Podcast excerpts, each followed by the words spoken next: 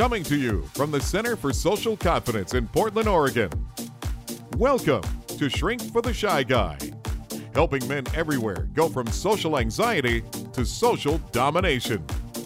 With your host, Dr. Aziz. Hey, welcome to today's show, which is called The Acceptance Paradox.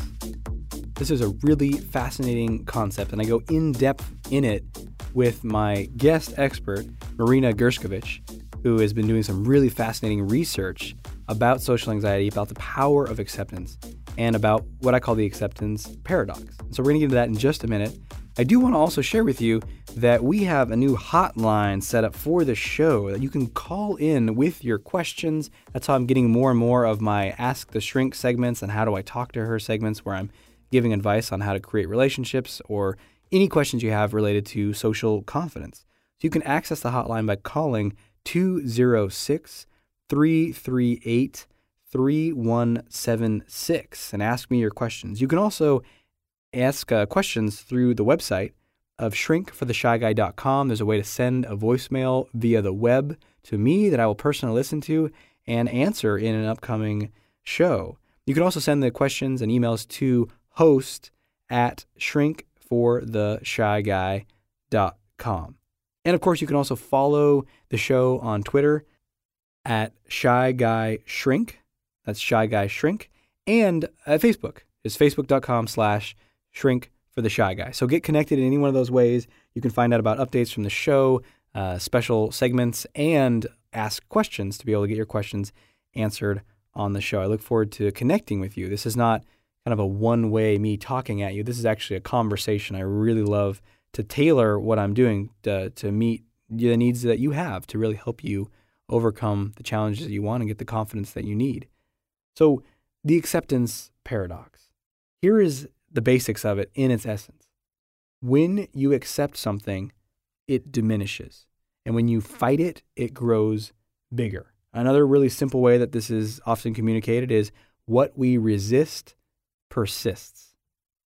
And so this is so common and so important. In fact, pretty much this whole episode is dedicated to my interview with Marina because there's so much good stuff in there that teaches about this. And she's an expert in acceptance and commitment therapy, which is a very powerful mod- modality that, as the name would imply, is very focused on acceptance. Because time and time again, I see so much of the anxiety we might have is about the anxiety. Oh my God, what if someone saw that I was anxious? I shouldn't be feeling anxious. What's wrong with me? I need to get rid of this anxiety so I can feel better about my life. And there's this harsh, tensing, rejecting energy that we have towards ourselves and particularly the anxiety in ourselves. And what this does is it on the surface it seems like it makes sense, right? Like you got a problem, you extract the anxiety like a tumor and you throw it into a biohazard bag and burn it and it's gone forever. But it doesn't work that way with our emotions. And the anxiety is a part of us and it's telling us something and it needs to be dealt with in a different way. And the more you fight it, the more you hate yourself for it or wish it was not there, paradoxically, the more it stays, the more it intensifies, the more it starts to control you and run your life. And the beauty of what Marina teaches is how you can feel the anxiety and move towards what you want anyway and have it be there, but not running the show, not be the boss of you in a way. So without further ado, let's jump into that interview with Marina. Expert interview. So today's guest expert interview is with Marina Gershkovich, who is a PhD candidate in clinical psychology at Drexel University in Philadelphia. And what's fascinating about Marina is she has uh, found a need out there for people with social anxiety and debilitating shyness who need help, need treatment, but for whatever reason aren't getting it. And there's some interesting statistics about how long someone will wait to get help when they're really struggling with social anxiety. And so she's done some really interesting things to pioneer creative ways to reach people that need the help and provide them with uh, with the help uh, with the treatment. So she's created an online treatment training program. That's an eight week program. It's got different modules to help people overcome social anxiety. So I'm incredibly excited to talk with you, Marina, about what's in the program, how you came up with it, and you know, hopefully people listening can leave with some practical tips to to apply some of what you you teach in your program. So thank you so much for joining us on the show. Thank you so much for inviting me to speak with you, Aziz. I'm very excited to be here. Yeah. Uh, well, great. So let's just start with. Um, so what is what is the online program? Maybe just a brief kind of thirty thousand foot view of of what exactly it is. Um, so, just a little bit about my background. Um, over the last four years, I've worked as a project coordinator for our in person treatment study for social anxiety disorder at Drexel here in Philadelphia. And in my work here, I was struck by the number of individuals contacting the clinic to express interest in the treatment, but who are unable to come in due to their incredibly high levels of anxiety. Mm. And moreover, I came to realize that many others cannot receive adequate treatment because of the limited availability of clinicians who have expertise treating social anxiety and also because of financial costs. Mm-hmm. And we have treatments that have been demonstrated to work uh, in treating this disorder. But research shows that only 20% of people with social anxiety seek and receive treatment. Wow. Yeah, that's so even more dismal, of, dismal yeah, than I realized.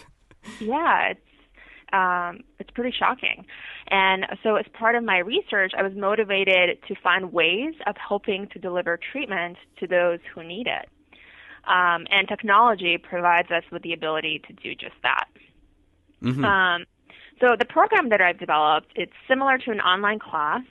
It consists of eight weekly modules that individuals complete in a sequential order.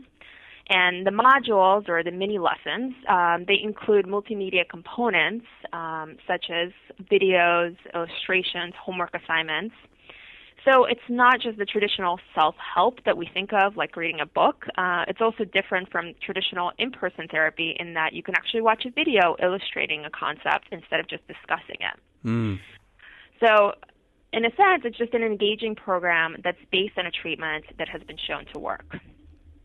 That's great. And um, I know that you, uh, I was reading an article about you online and said something about a pilot study that you guys have done. So is this something that you've actually um, tested with people and seen what the results were?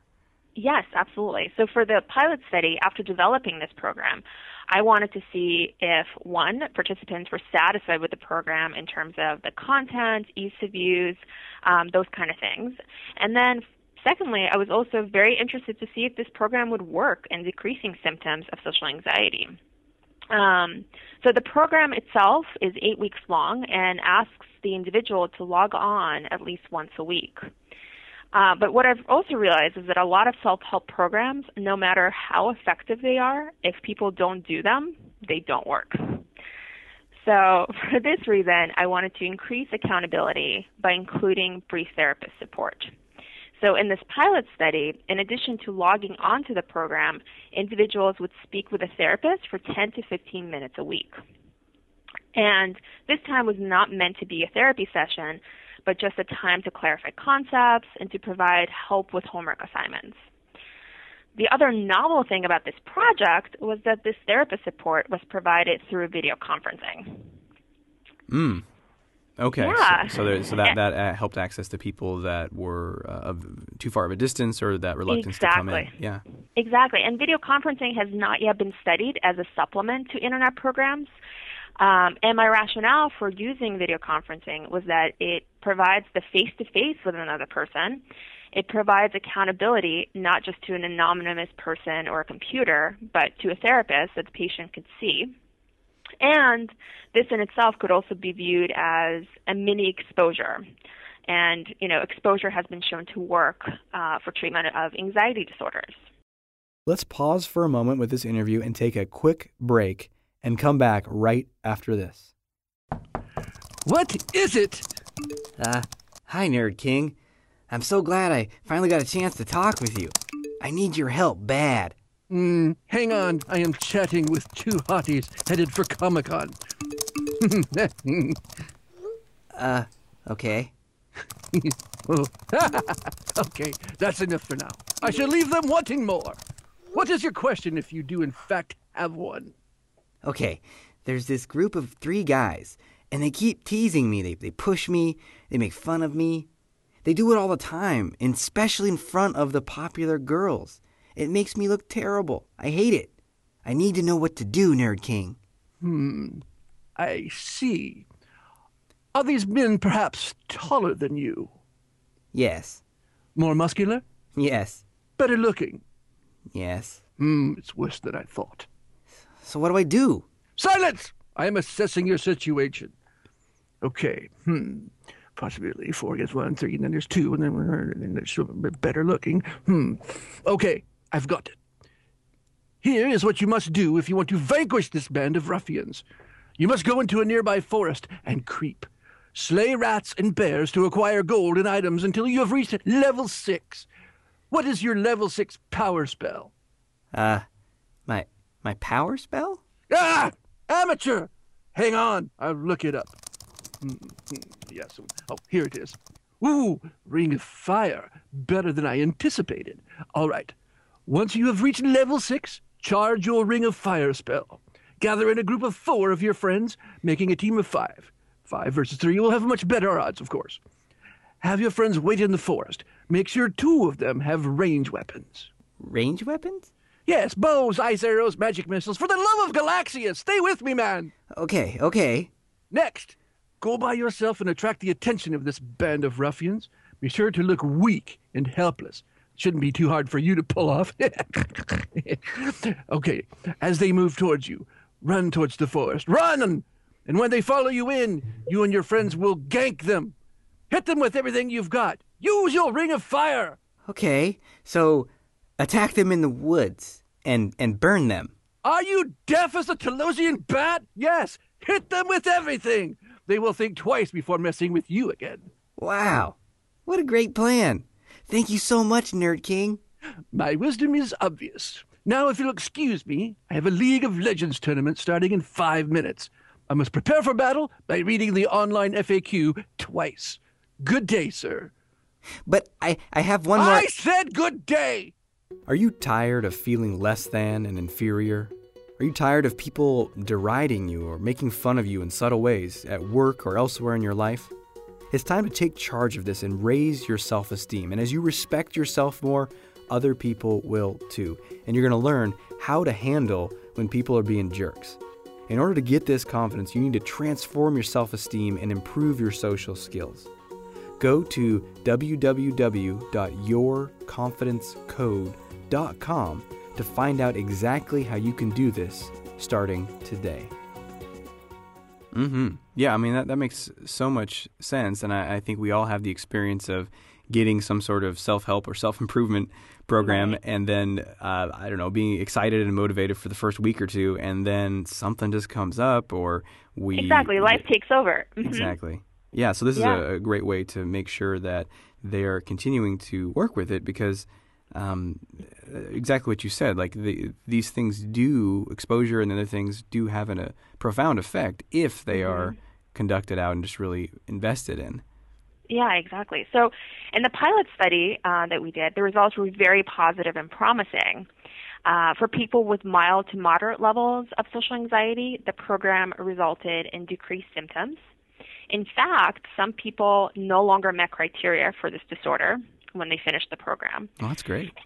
Yeah, but and for those whose symptoms were initially more severe, the program served as kind of a first step in getting them to a point where they could feel more comfortable seeking in-person help. So what's exciting is that this the effect was very similar to an in-person treatment studies. This program with just 15 minutes of therapist time was just as effective as a traditional in-person 60-minute session with a therapist.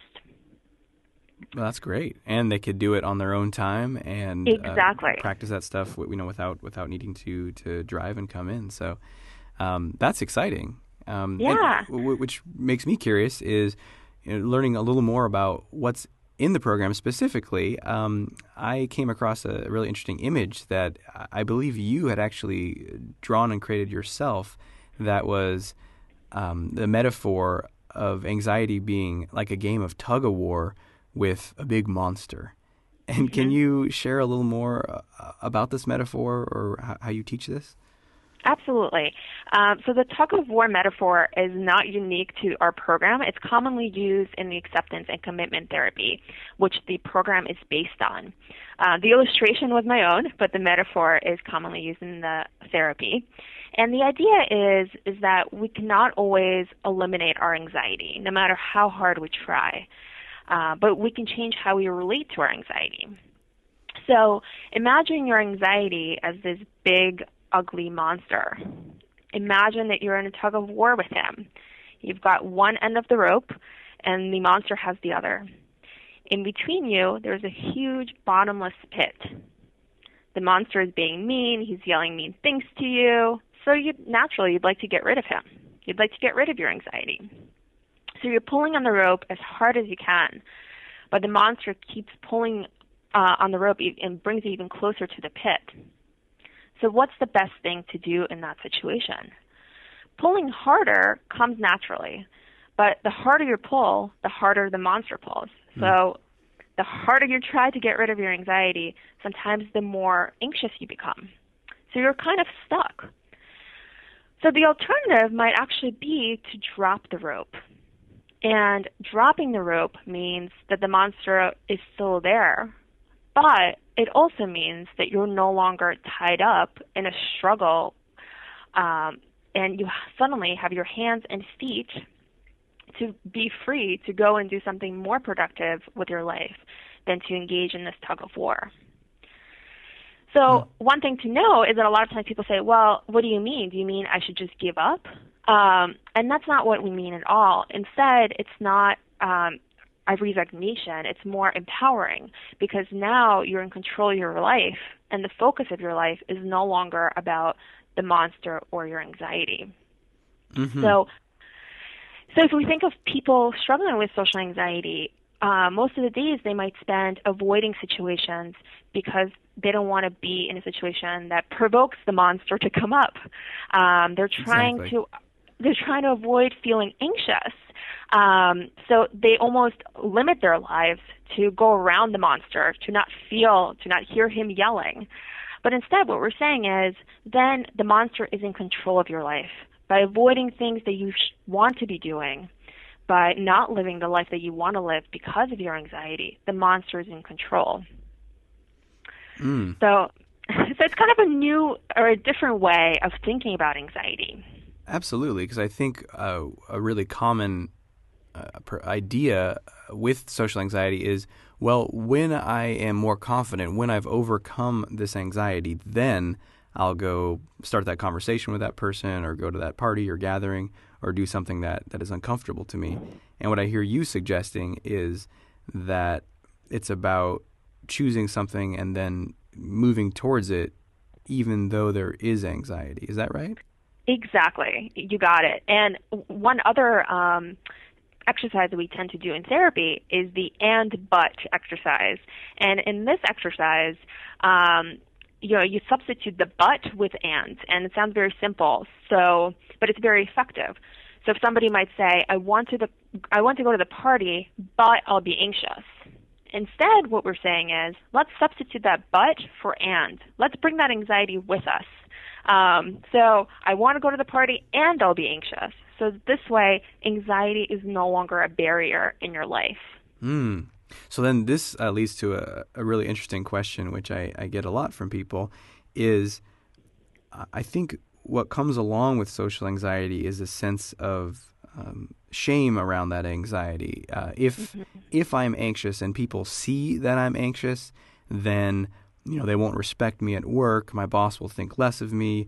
Uh, people of the opposite sex or that I'm drawn to will will think I'm unattractive. And there's mm-hmm. all this um, meaning uh, associated to anxiety that makes it uh, uh, really uh, dangerous in a way, socially dangerous from the perception of someone with social anxiety. So, what would you say uh, in response to that fear? Yeah, absolutely. So the way that we think of it, um, coming from the acceptance and commitment therapy. So all of these uh, fears are just thoughts, uh, and it's essentially the monster yelling them. Uh, at you, saying, you know, when you go in there, you won't be able to perform. People will see that you're anxious, And there's no way of actually testing this out uh, because we're all social creatures. We can't always know what the other person's thinking unless we ask them, and a lot of times we won't. um, so it's almost better to envision those thoughts as for what they are. They're just thoughts. And instead of them having this control and power over you, deciding what's important to you in life. Is it important for you to go to that job interview? Even if you might blush or you might be anxious, and some people might see that you are. Um, so, kind of almost zooming out and thinking about what's important to you in your life and have that drive your behavior instead of being absorbed by the thoughts uh, that the monster is throwing at you. Yeah, that's and that's an interesting question is like what's important to you in your life and I'd imagine that goes into values and what someone values. Can you say more about how someone can find those values and and choose to follow them in spite of their fears? Yeah, absolutely. And again, this is a big component of acceptance and commitment therapy. We spend a little bit of time talking to patients about what they value in their life. And, and you know, a lot of times, even people without social anxiety, we forget what our values are. Some of these values are not very clear to us from the beginning. So, um, you know, we're so absorbed in the day to day hustle and bustle of things that we forget why we're doing the things that we're doing. Um, and instead, when we talk about values, we say, you know, let's take a step back and let's really think about what you want your life to be about. And with people with social anxiety, we take a look at what they're currently doing, and a lot of times they're engaging in behaviors that are really only meant to control the anxiety or try to get rid of it. And we ask them, is that what you want your life to be about? Do you want, uh, at the end of your life, someone to say, "Great job, you were successful in getting slightly anxious, less anxious at the end of it"? yeah, or, like a, a, yeah. Go ahead. I'm sorry. Uh, go ahead. Continue. Um, or do you want people to say, you know, this person did all of these wonderful things. You know, they were a philanthropist. They were really involved in a charity. They really gave back. They volunteered. Um, so that's a a contrast uh, to what we typically do. Um, so, as part of the values work, what we tend to do is just sit down and start thinking about different domains in our lives and what we want to accomplish and kind of the behaviors that we can be doing um, every day in service of that value. Absolutely. And what I like to ask people that I'm working with is uncovering what those values are and making a, a list, which is really fun, and having them prioritize what do they value most, what's most eh, you know, most passionate about, what do they really want to live the most. If they live the life that they truly want, what would it involve, and they get sort of excited about it. And then what I love to do is say, what are the values that you're living right now? And Absolutely. at the top of the list, which is exactly what you described, it's management of anxiety, which is really the value of trying to maintain safety in a way, mm-hmm. and not necessarily um, sort of a basic needs level of, of healthy safety. I mean, overly safe. Like, I want to make sure that no one ever has a negative thought or idea about me ever. And right. that's a and that's a value. And when they can see that contrast, it starts to highlight that they're mm-hmm. they're not living how they really deep down want to live and intend to live. Absolutely. And I think in addition to wanting to be in control of how other people perceive them, it's also this kind of drive to always be comfortable. Um, and anxiety makes us uncomfortable. And, um, you know, the value of being comfortable sometimes overrides all of these much more important um, values in life. Mm. And so, what would you what would you say in, in, that situation if someone is like, okay, I I see that that it's important to do it in spite of the anxiety, but I mean, this anxiety is so intense that I just lock up. Like if I, you know, am in that conversation, I've had experiences where I get so overwhelmingly anxious that I, I freeze, my eyes bug out of my head, I start sweating, and it's just a terrible experience. So even, you know, how do I do it mm-hmm. in spite of the anxiety when the anxiety, you know, just really demolishes me? So I would say one is to do it gradually. So don't go into a situation that makes you super, super anxious right away. Work up to it. Um, so with exposure, you want to really um, you know, create a list of situations that make you anxious and do it in a gradual way. And then, in terms of the techniques that you would use in the moment when you're doing these, is to notice your anxiety, but to be willing to experience it. So a lot of times when people lock up or uh, experience these physical symptoms and they really spiral out of control, is when we try we notice the anxiety and then we try to fight it, and that almost makes things worse. Um, so instead, what we say is notice your anxiety and then just allow it to be there. And we talk about willingness, and willingness is uh, a way of almost welcoming the anxiety no matter where it, it's at. Are you welcoming the anxiety if it's low? Are you welcoming the anxiety when it's high? And um, I think this brings in kind of this mindfulness component where you're just observing it without judging and without trying to change your experience, your internal experience. Mm, sounds like you uh, stop making anxiety the enemy that must be obliterated at all costs. Exactly. Wow. And this is, uh, I mean, it's just some really helpful information here to reorient how you deal with emotions. And, you know, one, not seeing them as obstacles that must be cleared before you can take action is one thing I'm hearing you say. And the second thing is that maybe they're not even things that need to be gotten rid of or eradicated in the first place that we can actually be with them and what what kinds of experiences do people have when they do start to accept their anxiety so in that instance where mm-hmm. they're they were really scared in the past and they locked up if they started to accept the anxiety more what, what kinds of things do you notice have happened so a lot of times when people are more accepting of their internal experiences, what happens is that they're able to carry on the conversation because they're no longer paying so much attention attention to this monster of anxiety. Instead, they're paying more attention to what the other person might be saying. They're more they're paying attention more to their environment, so they're able to engage in behaviors that are again consistent with their values, doing things um, that are important to them. Um, so by being more mindful of this monster and no longer fighting it, it's no longer your enemy. It's just somebody you take along with you. Um, you know, sometimes people do notice that their anxiety is lower uh, once they start stop fighting it.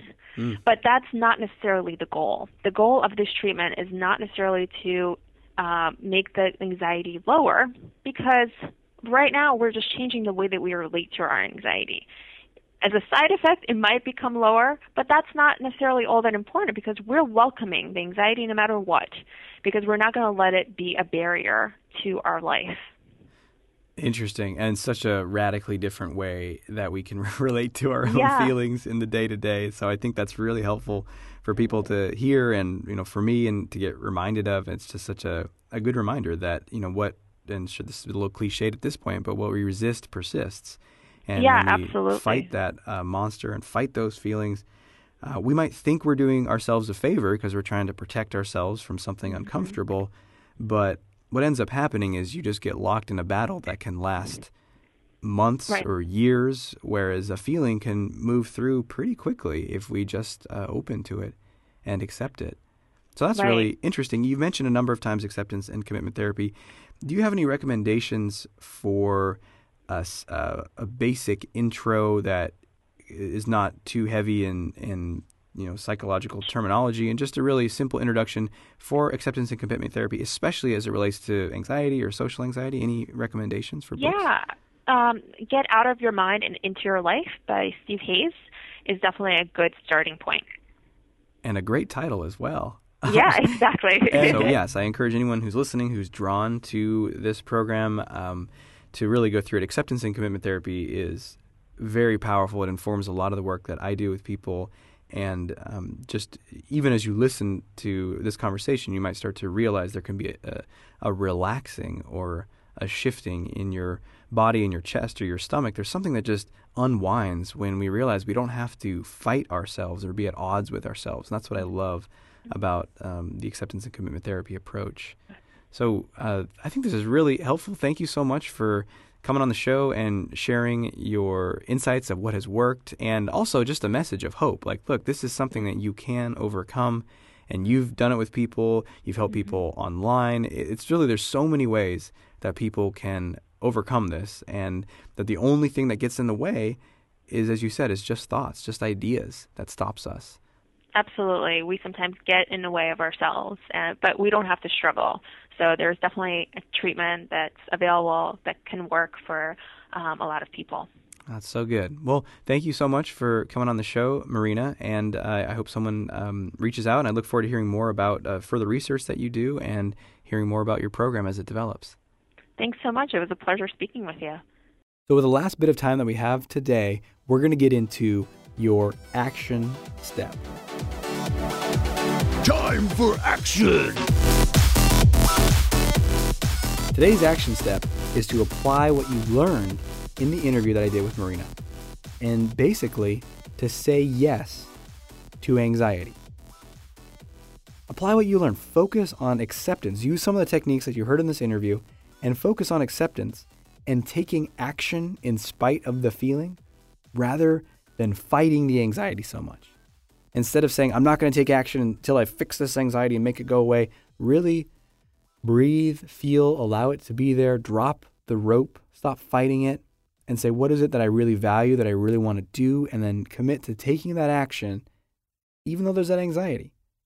And seeing if you can just have a little more acceptance for yourself and for that anxiety. And see what that does for you. In my experience, when I've shared this with people and I've done this and work with, with people in confidence coaching, it's led to very powerful results, especially in people who'd been locked in a pattern of resistance and fighting their anxiety for years.